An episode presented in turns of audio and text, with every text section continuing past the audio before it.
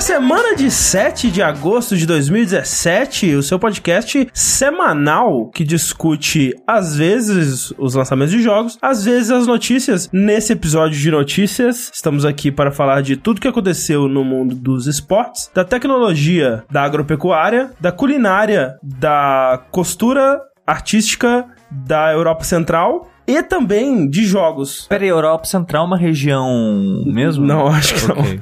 Só confirmando. Quer dizer, provavelmente, né? Até lá no centro da Europa deve ter. Europa, Não, mas, a Europa mas deve não é denominada, né? Eu- não Tipo, que eu saiba, pelo menos. Centro-Oeste brasileiro. É, entendeu? não sei. Tem É, mais, tem a Europa mais oriental e a Europa mais ocidental. é que nem você não fala, tipo, na região oeste do Brasil. Não, não tem uma região oeste, mas tem oeste, né? Tem o Centro-Oeste. Tem o centro-oeste, exato, Exato. que é o centro e oeste. Mas enfim, aqui comigo hoje está o meu amigo Eduardo Sushi, que na BGS desse ano vai trazer o seu sósia para representá-lo lá. Nosso amigo. Como é que chama mesmo? Vai lá, André, você consegue. É, ele, o nome dele é que nem o cara do. Ah, não, não é do Hideki. Caralho! Hidetaka Miyazaki. Olha lá. Aê, rapaz. Exatamente. É tanta gente querendo autógrafo, né? Sucesso de jogabilidade, essas coisas é muito É, difícil, não né? aguenta. Então tem que trazer ele para as pessoas confundirem e encher o saco dele. Você pode fazer que nem naqueles filmes, assim, onde vocês dois estão com um boné, aí ele vai, entra no meio da multidão, assim, aí você vira a esquina e, e ele continua seguindo o seu caminho, a multidão vai atrás dele. Exatamente. E quando eles chegam pra sushi, gostoso, me come, aí vê e é, o só, Miyazaki. é só o criador de Dark Souls, Demon Souls e o presidente da From Software. Se fuderam. Otários. Tipo o, Harada e o Jeff. Exata... Caraca, é verdade. O, o Jeff, no caso, o... Sim, o, o Jefferson Caio. Exatamente. Ele é idêntico ao Harada. É verdade. E também temos aqui com a gente Caio Corrêne, Oh. que tá ali bebendo um copo que ele em breve vai colocar na beirada de propósito pra a, a emoção do streaming. E Caio Corrêne irá levar com ele o Dakimakura do Kojima pra mostrar pro Kojima e o Kojima ir embora do Brasil triste. Sim, vou levar lá pro Kojima, porque as pessoas hoje, cara, eu acordei, tinha sem zoeira, umas 50 mentions, falando, caralho, o Correia deve ter morrido, porque o Kojima vai vir e tal. Gente, não é assim que funcionam as coisas, não. Assim, tipo, eu gosto bastante do trabalho dele. Tipo, ele, ok. Exato, tipo... Daria um, daria uma perda de mão, um abracinho, Exato. falar, pô, obrigado por ser um, né, uma pessoa que faz coisas que eu gosto, mas eu não tô, no, não tem nada, nada nesse mundo me faria pirar louco, arrancar o cabelo do cu. Nenhuma pessoa. Se lançasse um novo Soul River, eu provavelmente ficaria assim, mas nenhuma pessoa eu ficaria desse Eu- jeito. E, terminando aqui o nosso trio, nós temos André Campos, Sou eu. que antes da gravação começar, ele falou: a apresentação vai ser que famoso É, o o, amiguinho não- não vai levar para a BGS. Aí ele falou famoso, ele não falou famoso dos videogames. Ok, vai ser verdade. Por também. isso que o André vai levar o Ari Toledo. Porque ele gosta muito de piada do nível do Ari Toledo, ele vai ser BFF. O Ari Toledo ainda vive. Ainda vive. Olha aí, cara, que loucura. Esse tá durando. Eu Caraca. lembro que meu pai tinha vinil dele. Tinha vinil, tinha livrinho de livrinhos, piada. livrinhos de piada, comprava na banca de revista. Ô, rapaz. Grande Ari Toledo. Comia solto, homofobia, machismo. Oh, aquela aquelas piadas. Que, que é gêneros de piada, né? Piada, Piada de de, loira. minorias só, É. assim, pi- piada de. Lembro de que negro. tinha muita gente de pinto nos livrinhos dele. É. Isso. Mas, gente, aqui não é pra fazer piadas de Ari Toledo, apenas algumas de vez em quando, quando couber. Aqui é para discutir o que rolou na última quinzena de notícias no mundo dos joguinhos. Lembrando sempre, se você gosta desse programa, se você gosta de jogabilidade, dá uma passadinha lá no jogabilidade.de barra contribua, ou né, no, nos sites pra contribuir, que é o patreon.com barra jogabilidade, no padrim.com.br barra jogabilidade, que contribuindo a partir de um real, a partir de um dólar por mês, vocês nos ajudam a continuar fazendo isso aqui, que é o que a gente quer fazer, né? A gente não quer trabalhar com trabalho normal de gente normal, não. não, não.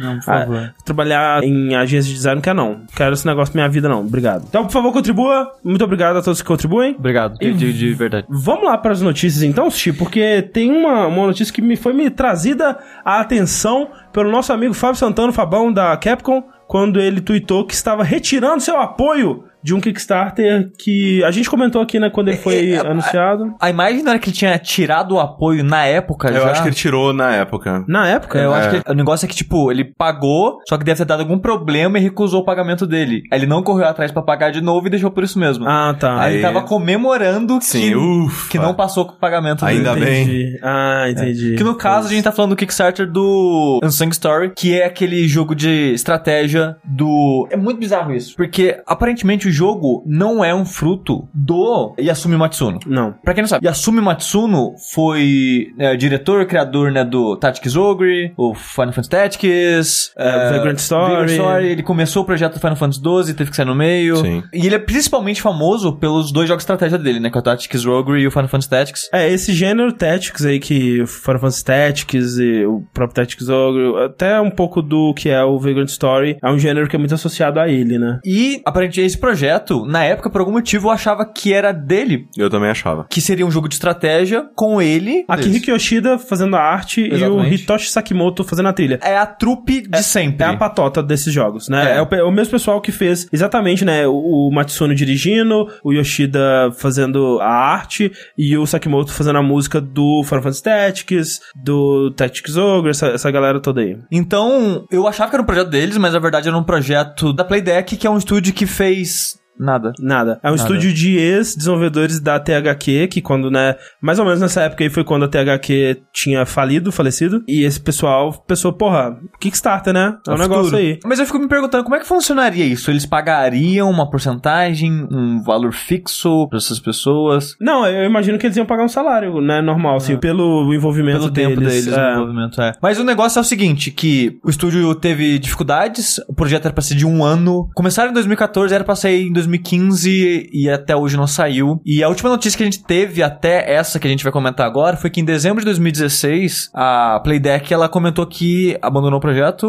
morreu, é, É, o mesmo. projeto tava paralisado, eles falaram, né? É foda, né? Que, tipo, mesmo antes disso, já tava um desenvolvimento bem conturbado, porque depois que deu um ano e eles, porra, tá atrasado, né? A gente não cumpriu as metas, eles lançaram um calendário assim, ó, isso aqui é o que a gente vai fazer nesse próximo ano, né? A gente vai entregar uns betas e um- umas paradas pros backers e tal, e eventualmente o jogo final vai sair. E o que eles pretendiam entregar pros backers nesse período era um modo multiplayer, um modo PVP do jogo. E, E- o pessoal ficou puto, porque, tipo, cara, não é isso que eu quero, eu quero uma experiência É, single player. Porque, se eu não me engano, no projeto inicial era ser um modo single player, que nem as pessoas esperavam de um Final Fantasy Tactics, por exemplo. É, por mais que Final Fantasy Tactics, até o Tactics Ogre e outros jogos dele tinham modos multiplayers, né, em outras versões, as versões Advance e tal, eles tinham modo multiplayer, é, né, É, o acho foco que... é a história, né? Porque se, se você está chamando o Matsuno, as pessoas esperam um jogo com a história dele. Porque Sim. normalmente as histórias dele são boas, são interessantes. Sim, sim. Então, quando veio esse modo online, e mais pra frente depois eles falaram que o jogo seria só online, É. ah, aí não. ficou pistola pra caralho. No caso, a versão inicial que eles iam é, soltar pros backers, o jogo mesmo ainda ia ser single Ia, player. Porque o que eu tinha ouvido era que ia ser, eles iam abandonar o single player pra focar no mundo Não, não, online. ele ainda, tipo, a ideia do multiplayer era pra eles é, conseguirem balancear o modo online, testar e tal, fazer umas paradas assim, mas o, o jogo principal mesmo ainda seria single player. Mas eu fico curioso pra saber quais dificuldades o estúdio tava passando durante o projeto, porque em teoria são pessoas veteranas da indústria e não tava conseguindo entregar um jogo que, em teoria, ele é mais simples de fazer que um jogo de ação em tempo real. E eu fico curioso pra saber as dificuldades. Será que foi o investimento? Porque o jogo ele passou o Kickstarter no último dia, né? Eles tinham pedido 600 mil, eles conseguiram 660 mil. Então não foi muito além. Então será que eles esperavam que fosse passar pra caralho e conseguir só bem próximo do mínimo não foi suficiente pra É. eles desenvolverem um jogo? É estranho porque ele tava ali naquele bololô de diversos projetos do Kickstarter, né? E muita Sim. coisa deu merda naquele momento, né? É, tinha aquele meio. outro de RPG Do outro também, que é alguma coisa com Sun, eu acho. Pro- Project Phoenix. Project, Project Phoenix, Phoenix. que ainda também não saiu, eu Não acho. saiu, e eu nem sei se vai. É.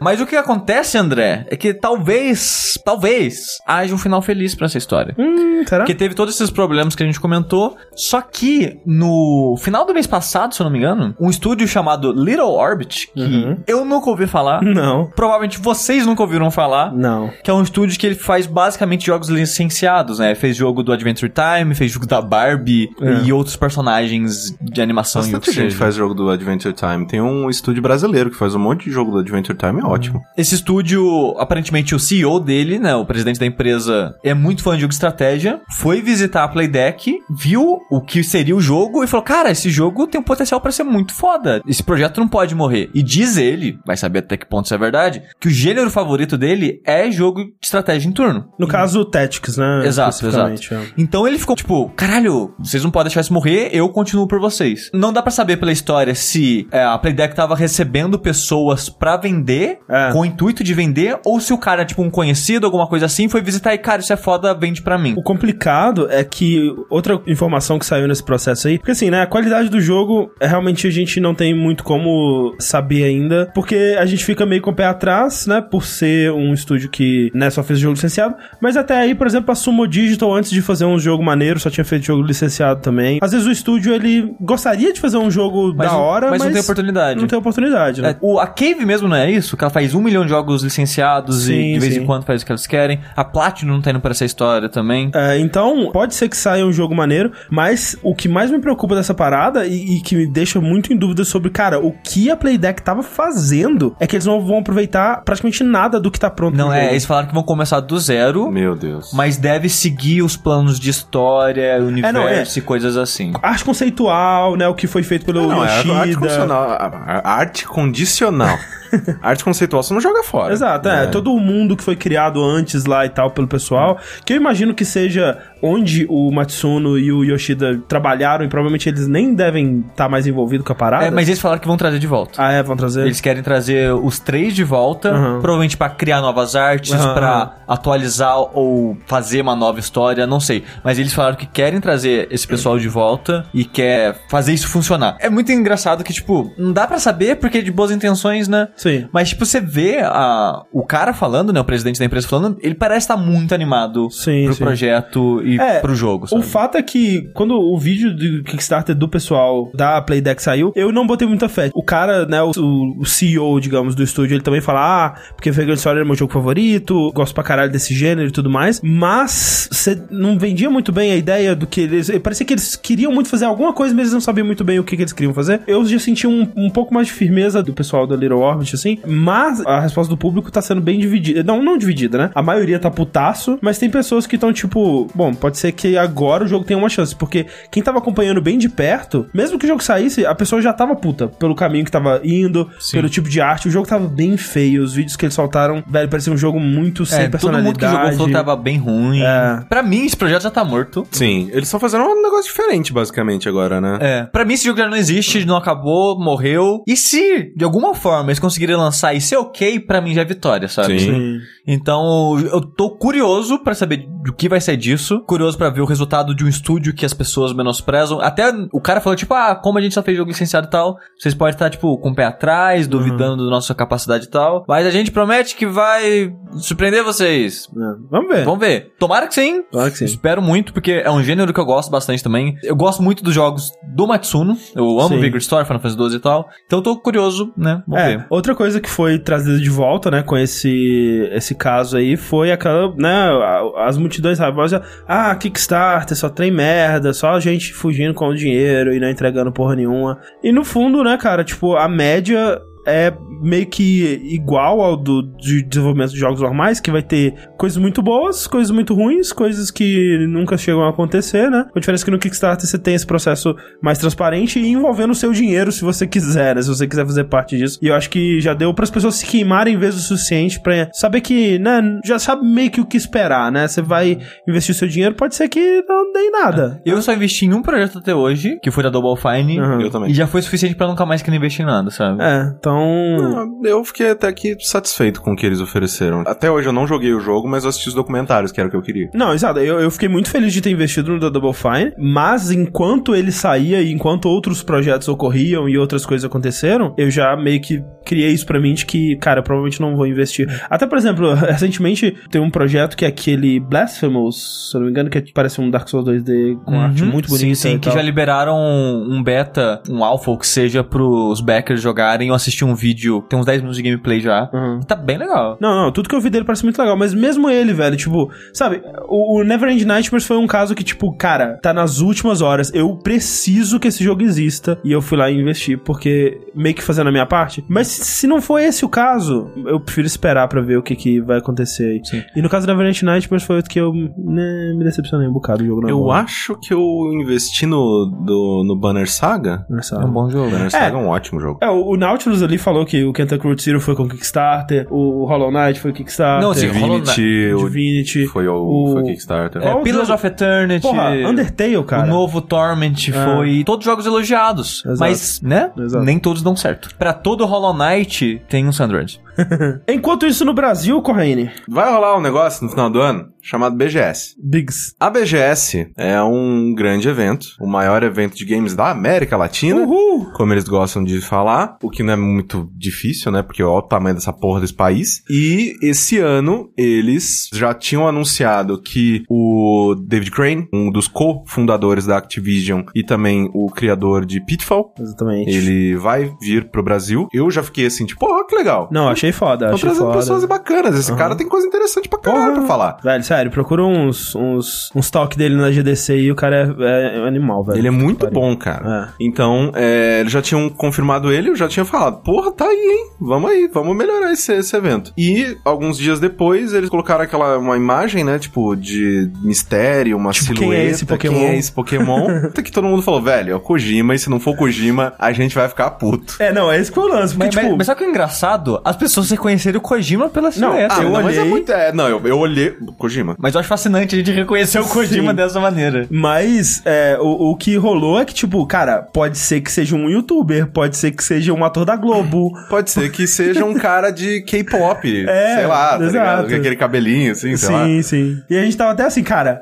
se não fosse o Kojima, agora a BGS tá correndo atrás pra ser, tá ligado? De qualquer forma, hoje eles anunciaram que realmente é o Kojima, né? Hideo Kojima, ele vai vir pela primeira vez aqui pro Brasil. E num primeiro momento eles só anunciaram que o Kojima iria vir, né? Sem nenhuma outra informação. Pouco depois eles lançaram um vídeo, né? Com o Kojima falando que tava animado, tá aquela yada yada, aquela lenga-lenga de tipo, ah, tô muito feliz, vai ser minha primeira vez no, no- no Brasil, eu vou pra São Paulo, vejo vocês lá. E anunciaram mais detalhes de que o Kojima ele vai fazer uma apresentação, ele vai ter um talk em que ele vai falar sobre a carreira dele. E antes disso eles haviam anunciado que o Kojima viria pra ganhar um prêmio Exato. por reconhecimento da carreira. Que esse é o maior bait pra você trazer uma pessoa famosa Cara, pra alguma parada, eu né, cara? muito vou falar, Kojima, tem Kinder Ovo aqui em casa. É seu. Aqui, ó, Não. prêmio Kojima Ovo pela... Mas eles devem estar pagando um cachê ainda. Não, cara. lógico. Não, Lógico. o, ne- o negócio é falar assim, Kojima, tem um filme nunca antes lançado com o Mads Mikkelsen aqui em casa. É Vem- verdade. Vem, ver. Vem ver. Matt tá aqui em casa. o, Ma- Chega é, o Mads tá, tá aqui. Aí ele vai receber esse prêmio, vai fazer esse talk e também vai fazer um meet and greet, um oi galera, que geralmente você fica num palquinho eh, assinando algumas coisas, né,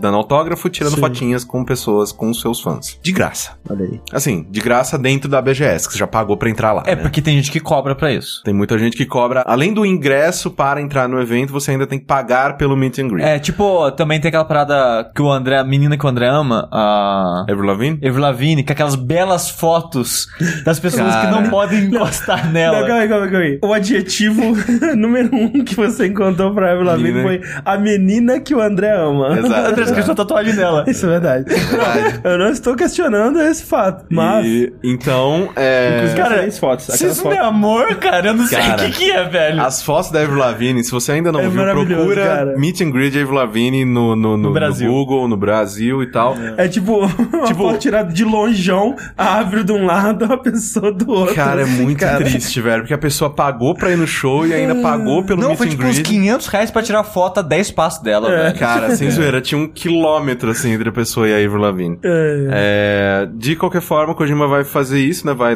lá dar os autógrafos e tirar foto com a galera A que gente já tem- está no evento. Olha só, supondo que assim, a gente, né, a gente vai de imprensa e tudo mais, mas, cara, a gente não vai conseguir porra nenhuma com o Kojima, a gente vai tentar. Quer dizer, a gente pode tentar, acho que tentar não custa nada, né? Tentar não custa nada, Mas, mas... a gente provavelmente não vai conseguir porra nenhuma. Mas, supondo que algum de nós conseguisse um lugarzinho legal na fila ali Hum. do Meet and Greet, o que, que a gente teria pra ele autografar? O da Kimakura? É, o cura, eu tenho um Metal Gear 1 de PS1 original.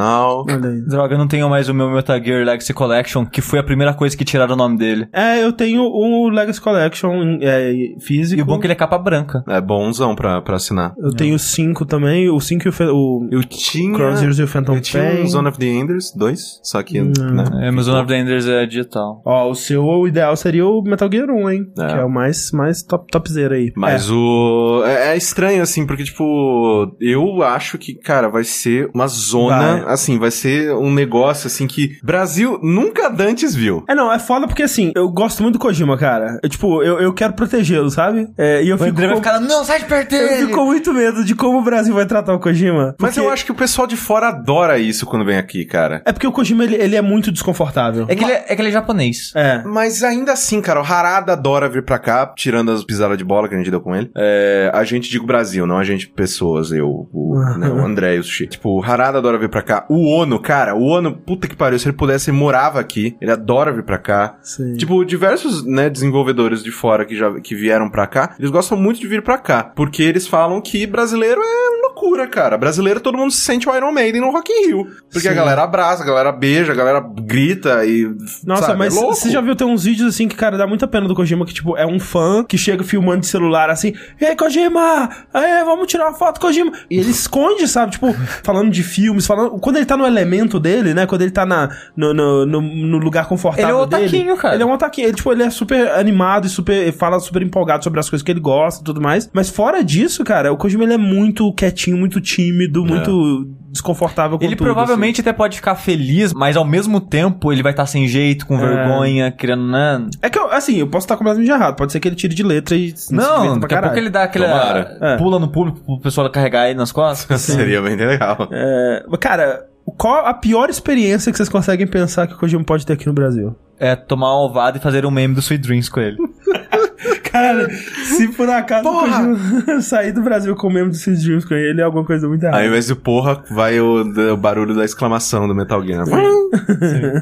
Mas eu, eu acho que o, o pior que pode acontecer mesmo é o ambiente do evento não ser muito bom e não comportar as pessoas É. pra verem ele e Sim, tal. sim. E acabar sendo uma experiência ruim pra quem tá lá e pra ele. É que nem, por exemplo, quando eu acordei, já tinha rolado a, a notícia, né? E algumas pessoas estavam tweetando pro Kojima falando em inglês assim: É, a galera de jogabilidade é mó legal, vai lá com eles. Kojima no saideira, não sei o que lá. E eu acho super legal, assim, o pessoal, né? é, fazendo essa, essa- esse movimento aí. Mas, cara, eu não, eu não ia querer receber ele pro saideira. Tipo, não ia, velho. Eu ia, eu ia me sentir colocando o Kojima numa situação de merda, sabe? O foda é que a gente não fala o idioma dele. Exato. É. é. Tengu, cheguei. Nossa, É. muito ia chamar o Tengu e Fabão. Não, eu, eu deixava o Kojima e os dois no sofá sozinho e ficava assistindo de fora, sabe? É, Só tipo- pra ter o Kojima em casa. Sim. Respirando é, não. ar. Ter uma foto com o Kojima aqui, aqui em casa seria maravilhoso, cara, mas Sim. eu ia ficar muito. É, a pior experiência vai ser alguém levar Metal Gear Survive pra ele assinar, disse o Nossa. Nautilus. Alguém mandar o gemidão pro Kojima. Excelente. Não, assim, mas uma coisa que a gente tá esquecendo, e que o André tweetou sobre isso durante a tarde, é que o Kojima vindo pro Brasil, tá todo mundo feliz e tal, não sei o que tem. É. Espera o Kojima lá no Danilo Gentili. Vai ter, cara. Espera. Vai ter fácil, porque Nossa. ano passado o Ed Boon foi no Danilo Gentili. Foi. E ele tava no, Ah, mas no ele- BGS. Ah, mas é de bom, a situação dele era diferente, eu acho. Ah, não sei, é a mesma Porque coisa. ele É uma celebridade dos jogos vindo pro Brasil. Mas ele tava anunciando o jogo dele, né? Que tava pra sair e tal. Ah, mas o Kojima tá vindo de, de certo Kojima, modo tá- pra. de né? certo modo, ele tá fazendo uma tour de PR. Não, sim, sim. Também tem isso. Mas é, eu torço pro Kojima ser bem tratado, torço pro Kojima ser legal, assim. Não, não pegue intoxicação alimentar aqui, Kojima, por favor. O Evan disse, cara, o Kojima vive colocando a gente em situação de merda, isso não é nada. Coitado. Coma no Tantan. Na verdade, levar o Kojima pra comer um... Um, Um lamenzinho. Um Não, aqui é levar o Kojima pra comer, comer lamen. levar o Kojima pra comer feijoada, pra comer churrasco. Levar ele pra dar uma volta no mercado. Caralho, velho, imagina, não, não, velho. levar na casa do porco. Caso, Caso do porco. Um beijo, Kojima. Se eu conseguir falar com o Kojima, eu espero que ele seja cheiroso. Porque eu imagino o Kojima um cara bem cheiroso. Dogão Com- falou que ele é cheiroso. Um cheiro meio de carvalho, assim, sabe? é o cheiro que eu imagino para o Kojima. Vamos ler um e-mail aqui que vocês podem enviar pra gente lá no vértice.jogabilidade.de. Exato. Muito obrigado a todo mundo que mandou. A caixa tá bem lotada, assim. A gente tá tendo que fazer um malabarismo com os e-mails. Eventualmente a gente consegue ler todos. Mas muito obrigado. Primeiro e-mail aqui é do Marvio Leite. Olá, jogabilideiros. Tenho uma dúvida de como funcionam os servidores online da PSN, Live, Nintendo Network e Steam. Tenho PlayStation, Xbox e Wii U. Infelizmente ainda não tenho Switch. E jogo constantemente online em todos. Os problemas de quedas de partida, lag dificuldade de conexão eu já enfrentei em cada um deles, sendo que nenhum se destaca como melhor ou pior. Quando ouço alguém falar que tal rede é melhor que a outra, eu não tenho como concordar, pois o que elas relatam como positivo e negativo eu experiencio nas outras também. Ultimamente tenho jogado The Division no Xbox One e sofro com lag em missões offline, Uhum. o que me deixa extremamente frustrado, já que estou na rede que é tida como a melhor de todas. Outro título que também jogo bastante é Overwatch no PlayStation 4, e lá raramente tenho problemas com conexão e lag. No Wii U, foram horas e horas em partidas com japoneses em Splatoon, em que não tinha problemas com conexão, como muitos falam da pior rede de todas. Minha questão é: quando jogo The Division, estou nos servidores da Ubisoft ou da Microsoft? E Overwatch é jogado exclusivamente em servidores da Blizzard? Quero saber a quem direciono os xingamentos quando estou frustrado. Obrigado continue um ótimo trabalho. Eu acho que a parte das reclamações é maior parte não dos jogos especificamente, mas do uso da rede pra interface Exato. e downloading, É. de modo geral. Eu, que as pessoas poderiam chamar de Ah, Sushi sonista, Sushi sonista. Sonista, sonista. Sonista pra caralho. O download da Sony é bem. Não, é nojento, muito bosta. É bem, é bem ruim. Não sei porquê, nas últimas, sei lá, duas semanas tem sido Tá ok. muito bom. E ninguém respira perto desse, desse É, comigo é roteador. sempre aleatório. Tipo, às vezes vai, que é uma maravilha, mas geralmente é bem Não, é tipo que nem o, o Hellblade. Hoje eu baixei o Hellblade de 15 GB em uma hora. É. É bom. Foi rápido. Sim. Mas faz umas, umas duas semanas que a PSN tá assim. Eu não sei se ela atualizou algo no servidor deles, Aham. ou se a gente tá com sorte, ou não sei o que tá acontecendo. Mas é, acho que a reclamação da maioria das pessoas é isso: que o Steam é tão rápido que parece torrent aquela Não, o, porra. Não, é melhor o Steam é Torrent. melhor que Torrent. É. É. muito melhor que Torrent porque ele pega ele- o cap do teu download e ainda bota acima, não sei como. É bizarro. É. Porque o Steam ele baixa, sei lá, tipo, direto aqui em casa 15 mega por segundo, cara. É absurdo. Isso é muito maior do que deveria. E o download Não, dele é tão rápido que no meu notebook, quando eu tava morrendo, Sim, exato. baixava mais rápido que o meu HD processava. Exato, às vezes então, tipo, terminava o download e tava no HD correndo atrás pra terminar de instalar as coisas. Mas assim, pros jogos que ele citou, né, tem vários casos, porque, tipo, cada jogo, ele segue uma forma diferente de conectar-se à internet e de criar suas partidas, né? Em teoria, a melhor forma de você ter uma partida online é num servidor dedicado, né? Que, por incrível que pareça, é a forma que o The Division faz, né? Eles têm um servidor, sim, da Ubisoft, que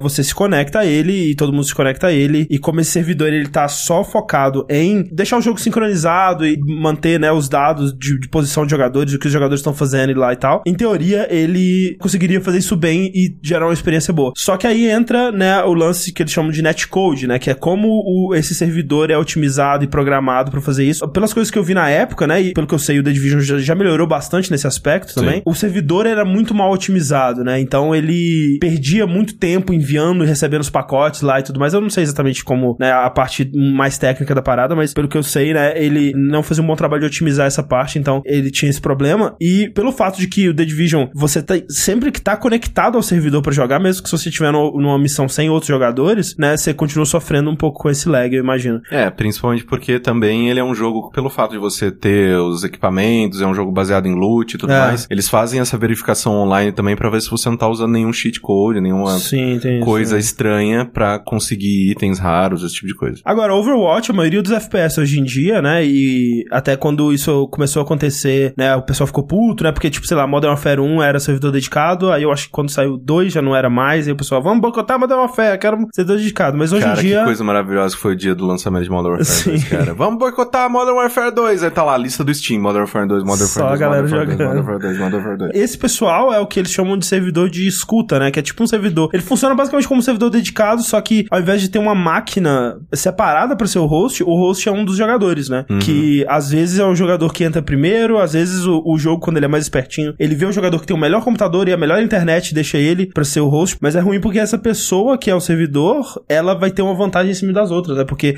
ela não vai ter lag, mas todo mundo vai ter um lag baseado no lag dela, né? Sim. Então, é, ela vai estar, além de é, renderizando o jogo e fazendo o jogo pra ela, ela vai estar gerenciando toda essa informação de servidor e mandando pra todos os outros jogadores. Então, se o conteúdo dela não for bom ou se a internet dela não estiver boa, todo mundo se ferra muito por conta disso, É né? por isso que o, o online da série Souls, de modo geral, é meio ruim. Direto é muito lag, backstab no ar, paradas assim, porque são sempre P2P. Uma coisa que é fantástica, eu acho que talvez tenha a ver com netcode ou, ou talvez com o tipo de jogo, é que os jogos online da Nintendo, eles são realmente impressionantes, cara. Sim. Tipo, às vezes que eu joguei, tipo, Mario Kart. Tudo bem que Mario Kart, ele não é um jogo de muito reflexo, né? Tipo, o, o jogo ele consegue prever melhor o, o seu movimento, o movimento do seu carro, porque não é tipo jogo de luta, né? Que a qualquer momento você pode fazer 30 ações diferentes. É, no Mario Kart tem né, um, número, um certo número de ações que acontecem de repente, mas é um número menor, então o jogo ele consegue prever melhor. Mas Splatoon, cara, mesmo jogando com jogadores do Japão e, e outros países assim, Sempre funcionou muito bem. que eu acho bem impressionante, assim. E também agora no Switch, pelo menos pra baixar jogos, que foi uma coisa que eu já fiz bastante, porque os jogos que eu mais joguei foi o Puyo Puyo Tetris e o Zelda e o Sniper Clips, todos eles são mais offline. Eu sempre joguei mais offline, né? Não são jogos que eu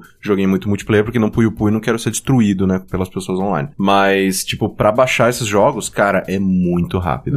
É, rápido nível Xbox One, Steam, assim, tipo, Será é por- muito rápido. Pelo número de acesso ainda não tá tão grande Eu acho que assim. sim. Eu acho que sim. É. Porque isso tem muito disso. E Tem também muita- que os jogos são menores. Também. Porque uma coisa que determina, às vezes, se o servidor vai estar ruim, tipo, ah, fui jogar Overwatch no PC e tava ruim, é porque, cara, no Overwatch no PC é Rapaz. muita gente jogando. Overwatch no PS4 é algumas, sabe? É, mas eu acho que ele vendeu muito bem no PS4 também. Não, mas comparado ao PC, É, sim, tem razão. É. Agora eu gostaria de ver esses provavelmente é números. por isso. Eu gostaria de ver esses números de base instalada, saber como que tá. É verdade, a gente só tem o Steam Spy, né? Então o Steam Spy não consegue dados Steam Spy deles. não tem. É Sim. verdade. É, mas então, é. Pra quem direciona os xingamentos, quando é de jogo específico pra publisher daquele jogo, né? E quando é da- do servidor pro serviço, né? Download lento ou coisa assim. Aí é, Aí é pro serviço em si. pra empresa que é responsável por aquele console. Exatamente. A gente tá com o e-mail aqui do André Rielo. Ele começa: Oi, seus lindos! Sou fã de vocês há pouco tempo e tenho algumas perguntas que talvez sejam interessantes para a discussão do Vértice Vórtice. Oh, mas eu, go- eu gosto de ouvir de novos fãs, porque Sim. é, é legal saber que a gente tá atingindo novas pessoas. É, porque a impressão nossa é que, como nos streamings é 90% das mesmas pessoas, não que isso seja ruim, amo todos vocês. Sim, pelo amor Mas a Deus. impressão é que a gente não cresce muito, que não chega muita gente nova. Eu gosto, eu gosto de saber o que novas pessoas acham. Aquela impressão de que, tipo, a gente meio que já atingiu todas as pessoas que a gente ia atingir e essas pessoas já gostam da gente porque já, já gostam da gente mesmo, né? Mas é, talvez as novas pessoas não gostem. Então é bom saber. E obrigado pessoas novas que mandam e-mails e mensagens e coisas. E ele continua. Pergunta filosófica. Eu sempre fui dado aos jogos multiplayer competitivos. Hum. Tipo CS, Battlefield, COD, Rocket League, Overwatch, etc. Com isso, eu jogo muito videogame, mas conheço pouquíssimos jogos.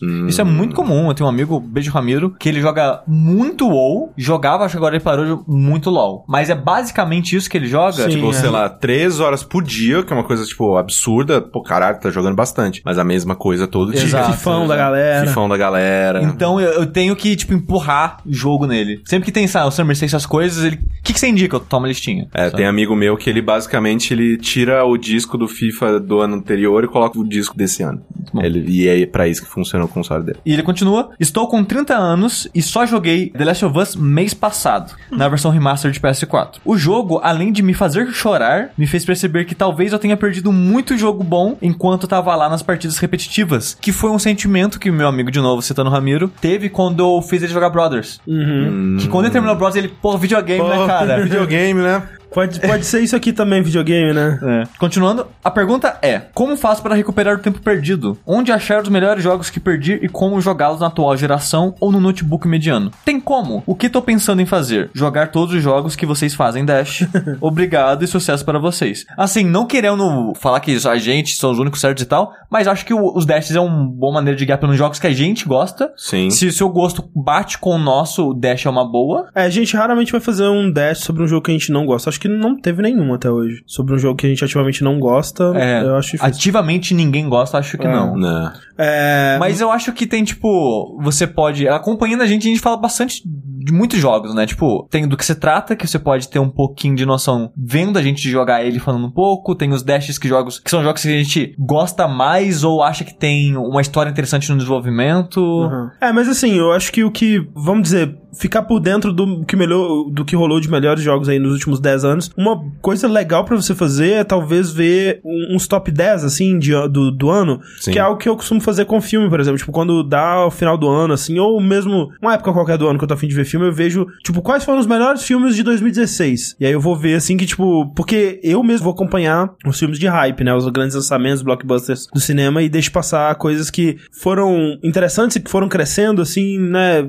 No boca a boca ao longo do ano, coisa do tipo. E com jogos a mesma coisa, assim. A gente que não precisa muito fazer isso porque a gente acompanha bem de perto e a gente tá jogando praticamente tudo que sai, né? Praticamente tudo que sai que interessa a gente. Mas talvez fazer isso, né? Ver um- uns top 10 de alguns sites aí que você goste e O, tal. O Giant Bomb, todo ano, ele convida várias pessoas Ah. pra fazerem seu top 10. Então, se você der um pulo no Giant Bomb e procurar os top 10 de lá, vai ter, tipo, muita gente, muita lista, que talvez seja até demais pra você tentar tirar um escopo bom. Mas, pra tem, mas tem o, o mais interessante das listas do pessoal do Giant Bomb é que eles não ficam só, né? Eles não afunilam apenas as pessoas do site ou amigos Não. do site. Não, tem John Eles Carpenter participou uns abrem- dois, três anos É, já. exato, eles abrem pra pessoas que são bem é, variadas e com gostos variados e tipo, meu jogo do ano desse ano, que é o Solitarica, é, que não pode porque foi lançado no passado, mas eu tirei de uma lista de lá. É bem legal ver as listas de lá, porque teve um outro jogo. É, o Frog Fraction explodiu um pouco na lista do Giant Bomb. Sim. Teve aquele.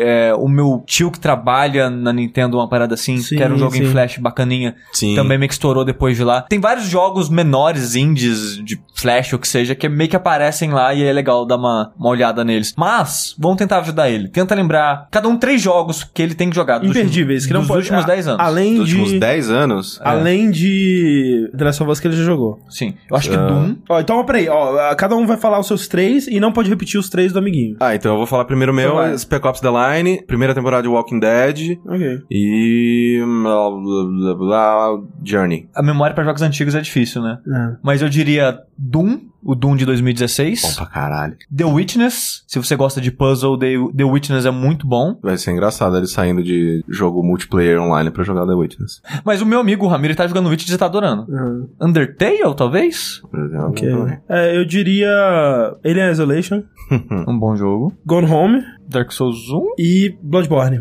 Bla- é, Blood- eu ia falar Bloodborne. Bloodborne. Bloodborne. Eu acho que é uma, uma listinha de nove jogos aí pra você começar, né? Tem muitos outros, muitos outros, mas, né? Joga Solitárica É. também. Quase todos eles têm no PS4, então você que já tem ele. Que ele falou que tem um PC mediano, né? Sim. Então é bom ser jogo de console. E todos esses, eu acho que todos que a gente. Quase todos. É o Undertale sai semana que vem, então, né? Vamos pra próxima notícia aqui, então, que é uma notícia de Persona. Olha né? lá. Persona Pode teve... jogar Persona também, você. Teve o dia do Persona aí, aparentemente, né? Que teve todas as coisas de Persona aconteceram. Que teve o, o show, né? Um, cara, um show maravilhoso, velho. Eu tenho que assistir ainda. Meu Deus do céu, um show maravilhoso, meu Deus do céu. Que é foi o Persona Live. É, eu esqueci o nome do negócio. Eles tocaram, velho, música, sabe? Tipo, Persona 3, 4 e 5. Todas as músicas que você gosta de Persona 3, 4 e 5. A gente tinha uma musiquinha de Persona 2 perdida ali no meio. E com os cantores originais foi uma coisa maravilhosa, assim. E durante esse evento, eu imagino que tenha sido durante esse evento, porque eu fui ver, né, os anúncios quando eu- no Twitter com o site oficial e tudo mais. Mas quando eu tava assistindo o show, eles passaram os trailers desses anúncios. E pela reação da galera, parecia que era a primeira vez. Então eu imagino que tenha sido anunciado lá. Eles anunciaram dois jogos de dança, né? O que faz sentido ser anunciado no, no, no jogo, no, no, no show. O Persona 3 Dancing Moon Night, né? Que vai ser um jogo de dança com os personagens do Persona 3 e músicas do Persona 3, né? Mas uma coisa que eles já disseram, que é o contrário do Persona 4, que só tinham músicas do Persona 4 e remix, algumas coisas assim, esse vai ter músicas novas. Persona 3, então, Dancing Moon Night e Persona 5, Dancing Star Night. São nomes meio ruins assim, sabe? Eu achei ok, porque, tipo, faz a brincadeirinha com o nome do Persona 4, né? Dancing All Night. E faz, né? Pelo menos do Persona 3 tem o lance da lua, que é uma coisa importante pro Persona 3 e tudo mais. E mesmo esquema, Persona 5 vai ter músicas novas, né? Inclusive a música que toca no trailer. Tem trechos ali de uma música que não tem no jogo. É, que é muito legal a música que toca no trailer, inclusive. E, e saíram esses dois trailers e com- mostrando um pouco do gameplay. O jogo vai sair pra PS4 e Vita, né? O, o Dance All Night foi só pra Vita. Mas uma coisa que eles mostraram, que eles falaram, né? Que depois saiu uma, um, um trechos de, de entrevistas com os desenvolvedores da Famitsu, dando algumas novidades, é que eles vão ter um novo modo que vai substituir o que era o modo história no Persona 4 Dance All Night. Então, provavelmente não vai ser um modo história como era no Dance All Night, que era tipo uma visual novel, né? Que era um modo história gigante, super elaborado e essa coisa toda. E isso leva a crer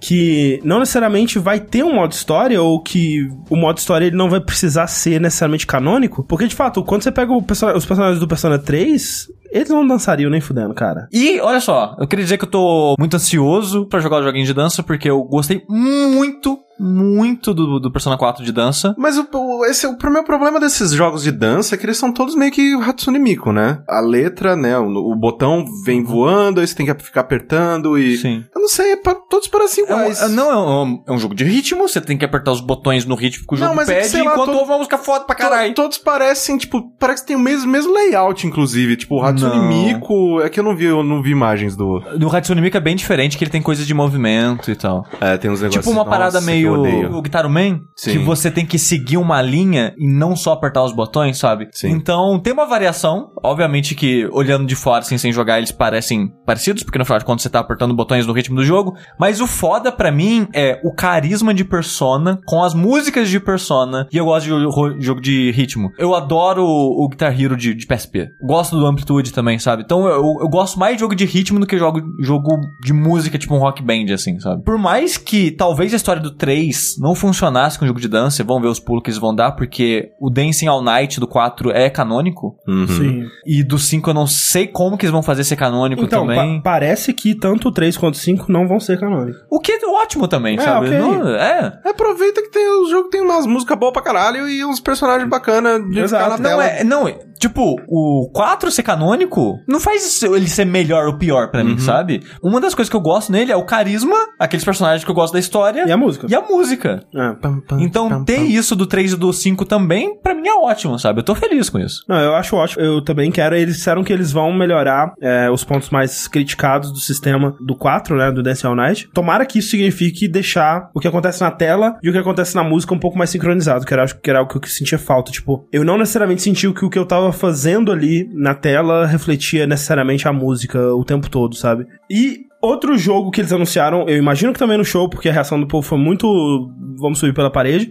Foi o Persona Q2, que é um Persona que ele é basicamente um Etrian Odyssey, né? Que é um jogo de dungeon crawler também da Atlus aí. E o Persona Q, o primeiro, né? Ele foi uma mescla dos universos do 3 e do 4 ali, fazendo um mega fanservice. Aparentemente, o Q2 vai ser com o Persona 5, né? Porque o, o logo que, que. A única coisa que eles soltaram do jogo é uma imagem do símbolo do Phantom Thieves com aquele Take Your Heart escrito na fonte do Persona Q, que é uma fonte meio anos 60, assim. Só meio que- Scooby-Doo. Só que mais tibizinho. Mais chibizinho, porque o estilo de arte do jogo é mais chibizinho mesmo. De 3DS mesmo, né? Eu acho que ele vai sair pra outras coisas também, mas. Quer dizer, eu espero que ele vai sair pra outras coisas também, mas pra 3DS, sim. Triste. É, eu- cara, eu, Ah, Chega de Tomara que 3DS, gente. Para de lançar quem coisa faz pra um jogo 3DS. só pra 3DS hoje em dia? Japonês. Não é possível. Não, mas só pra 3DS, é muito burrice.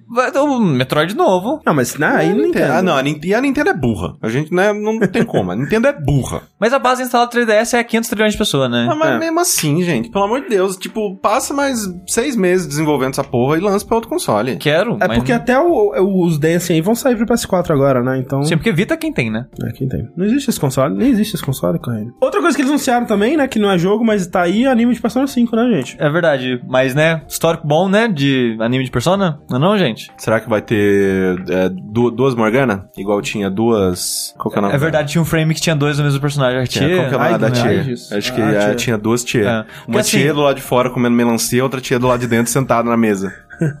É.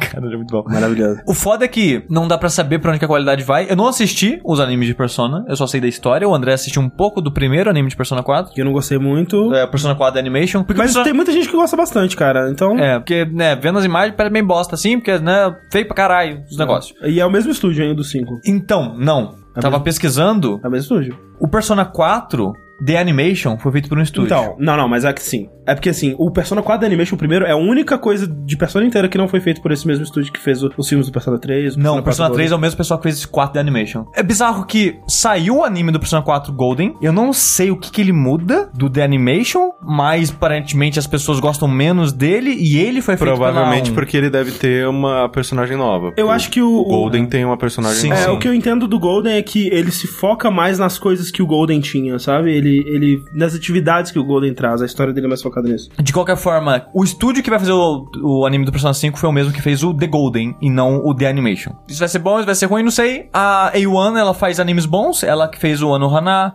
ela que fez o Shigatsu Akimi no Uso, ela que faz o é, Sword Art Online e outros anime aí. Até Ok. uns, até uns Assim, anime de sucesso aí. No... É um bom estúdio. é, no guarda-chuva dela. Mas, né, vamos ver. Aquele um episódio que saiu do 5 antes do lançamento do jogo foi ok. Não, não foi nada de morrer e falar, meu Deus, que incrível, mas foi ok. Então, né, vamos ver. Muitos anúncios de Persona 5, eu realmente esperava que fosse demorar um pouco mais pra eles começarem a milcar, mas eu fico É feliz, que, é, que, cara. é que saiu mais cedo no Japão, né? É verdade, já tem Um ano e meio. Mais de um ano, é. Um É, ano e e, e tudo isso que a gente falou agora vai estrear só o ano que vem. Então, até lá vai ser dois anos de jogo no Japão, então, né, é um tempo ok pra é sair as coisas. tempo pra caramba. Vamos fechar aqui com alguns e-mails a mais aqui que o pessoal mandou. Muito obrigado de novo pra todo mundo que mandou e-mail. Um beijo nas suas bundas aí.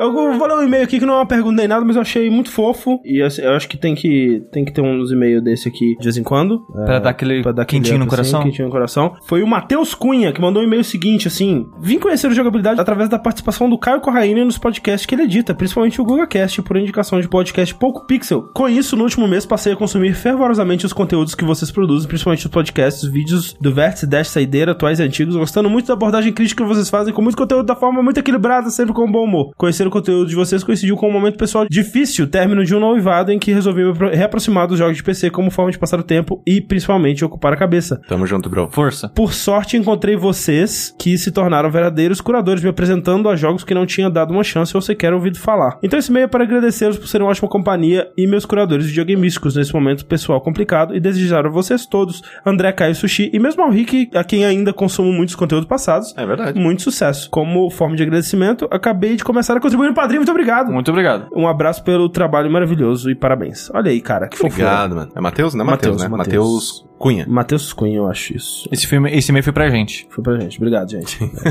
pra vocês, não. Desculpa. Mas é. Mas, cara, eu fico feliz de afetar a vida das pessoas eh, positivamente de alguma forma. Por, por muitos anos, né? é, esse foi o, o que moveu o- os projetos que a gente fazia, porque não tinha nenhuma retribuição financeira nem nada do tipo. Então era retribuição amorosa, basicamente. Então eu ficava. é, eu fico bem feliz ainda de, de receber esse, esse tipo de coisa. Jonathan Rodrigues. E aí, jogabilideiros? Tive a ideia de mandar esse pequeno enigma pra vocês depois de ver o último Saideira. Vou fazer a pergunta e a resposta estará embaixo no e-mail, mas em cinza bem claro. Então terá que ser Ah, selecionado pegar o a texto resposta que não tá aí. para ser vista. A ideia é que nenhum de vocês leiam a resposta e tentem responder a pergunta ao vivo durante o programa. Correto? Não, não, não li. Eu, eu- eu prometo que eu não li. A pergunta é: qual a relação, entre aspas, razoavelmente direta que existe entre Resident Evil 1 e a série Zelda? Dica: de alguma forma tem a ver com o saideira em que jogaram Goof Troop, Mortal Kombat 2 e Mario. Então, tudo que eu consigo pensar de imediato é que é Resident Evil é da Capcom, a Capcom já fez jogos de Zelda. É, também. É, não, é porque. E a, a outra. o Goof Troop também é da Capcom, não é? O Goof Troop é da Sim. Capcom e Goof Troop e Resident Evil foram. é, o Shinji Mikami trabalhou nos Shinji dois, Mikami, né? é. Sim, ele foi diretor dos dois. E a- Designer, diretor E a dois. Capcom trabalhou no Zelda. E Goof Troop ele tem a mesma perspectiva de Zelda, talvez seja isso. É, do, do, do né, sim. A, a menos que, porque, assim, a gente tá supondo que a relação seja com o Goof Troop, porque ele falou daquele saideira, né? Sim. Então pode ser com Mortal Kombat, pode ser com Mario. Não, Agora, que com é- Mortal Kombat, eu acho que não tem nenhuma. Resident Evil, sangue? Você vai ver a violência nos jogos? Zelda não tem muita violência. É que assim, é, a o- violência do o- Zelda é cartoon. O, não é ESRB. É ESRB? O que- rating de. que é o de que, que dá o rating, né? Foi com o primeiro Mortal Kombat. É. É, ele foi criado depois do, do lançamento do primeiro Mortal Kombat. Mas Zelda nunca teve coisa com isso, né? Ele sempre foi tipo Everyone ou, ou, É. ou Team, né? Porque é é a relação entre Resident Evil 1 e Zelda e tem alguma relação com o, o Saideiro. Eu acho que é Troop ainda, hein? É, o Caio GC acertou foi que os dois são jogos de videogame. Palmas. Perfeito. Vocês querem ver a resposta? Quero. Porque, peraí, mas antes, vocês conseguem pensar em outra coisa além disso? Não, pra mim é. pra- Mario também eu não consigo pensar em nenhuma associação. É, os dois, os dois jogos são de estúdios japoneses. É, Assim, um, tipo, é uma pessoa. É, ó, eu vou chutar que a relação seja que a Capcom trabalhou em ambas as franquias. É. Eu acho que a relação entre Resident Evil e Zelda Será que é um essa. dublador que repetiu nos dois? Não sei, realmente não sei. De Resident Evil seria engraçado. E também porque. O, P- é, mas é, ele falou Zelda num geral. né? É, ele não falou- é. É, Ele, ele não não falou um específico. Sim. ele falou a série Zelda, vamos ver. Eu acho que é, eu acho que é a Capcom. Acho que a gente tá no, no- no caminho correto. Jogo que Shinji Mikami dirigiu para o Super Nintendo. Uhum. Se inspirou fortemente em A Link to the Past ali. Não sabia. Sim. Algumas das mecânicas que Mikami criou em Groove Troop evoluíram e se tornaram a estrutura de gameplay de Resident Evil.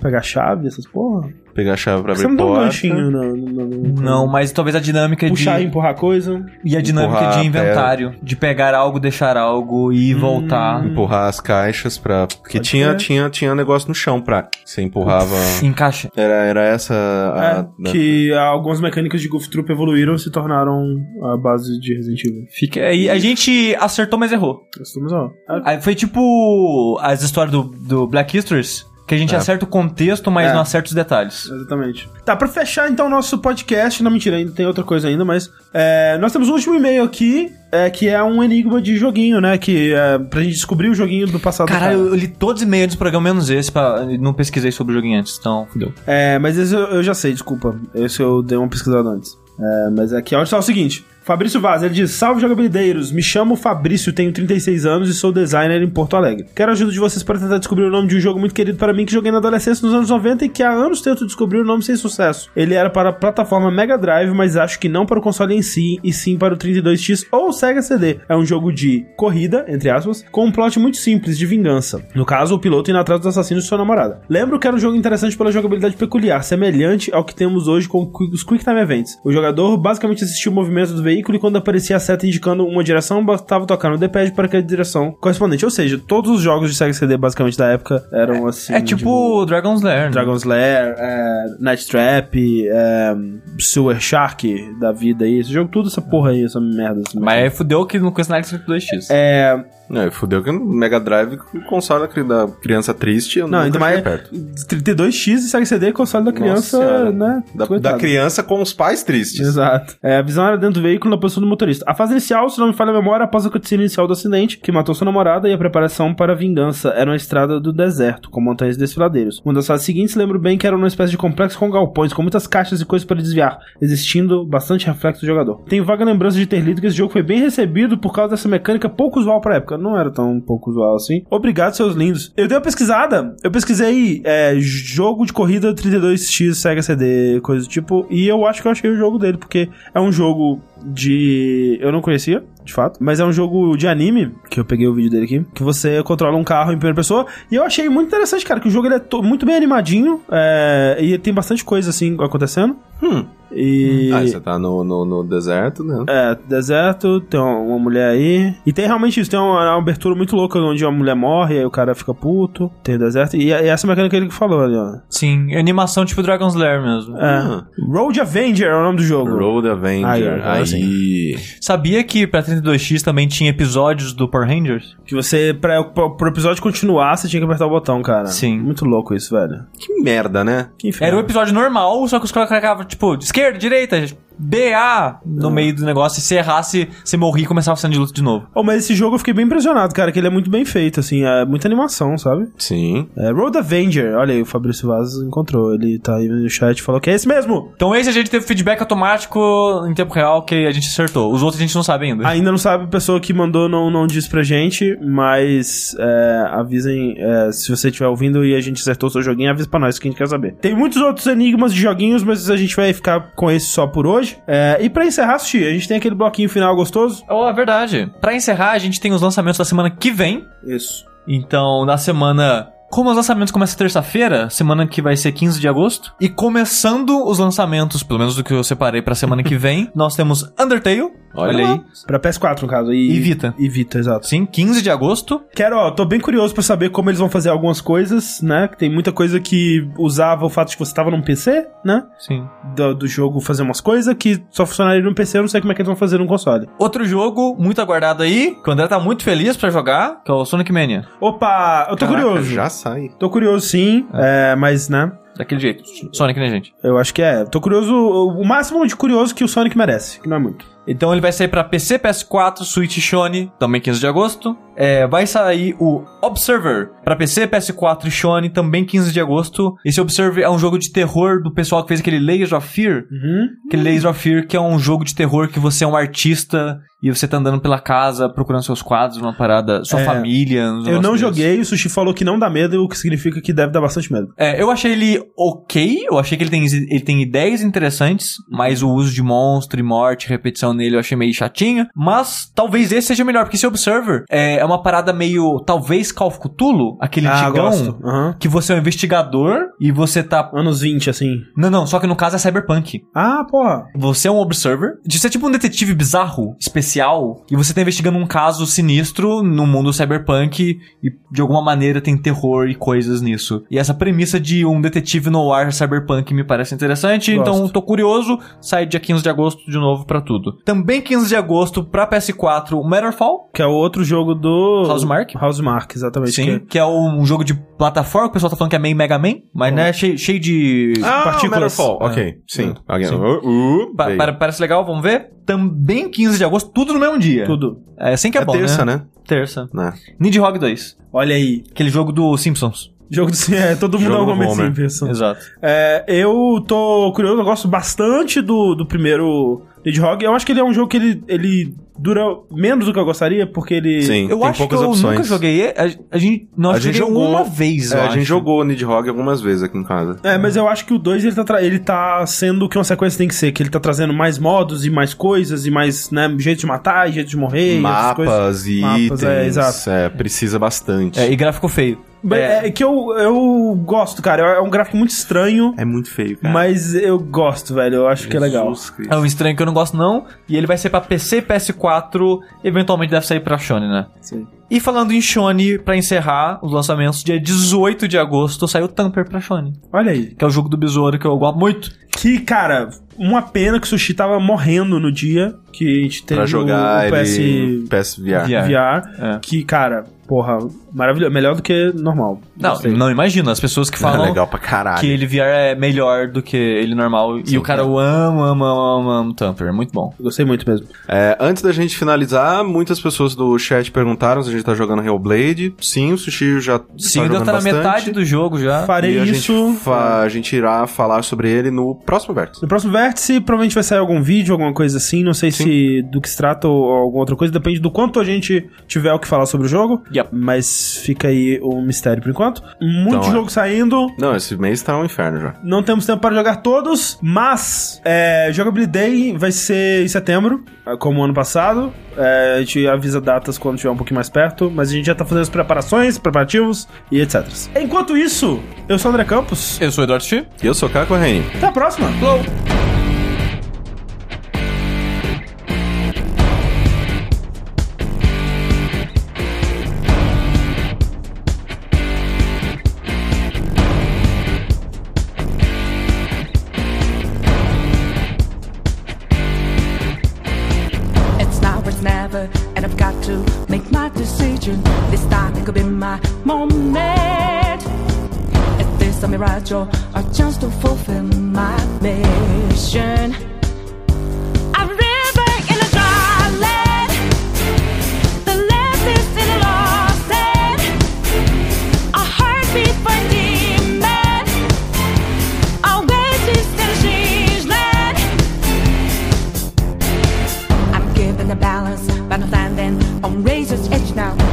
all my life is over.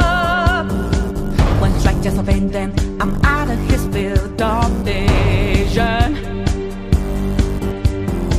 Don't ask I'm ready, but I'm ready to strike him down now. I just saw the new stars. There's no time for indecision.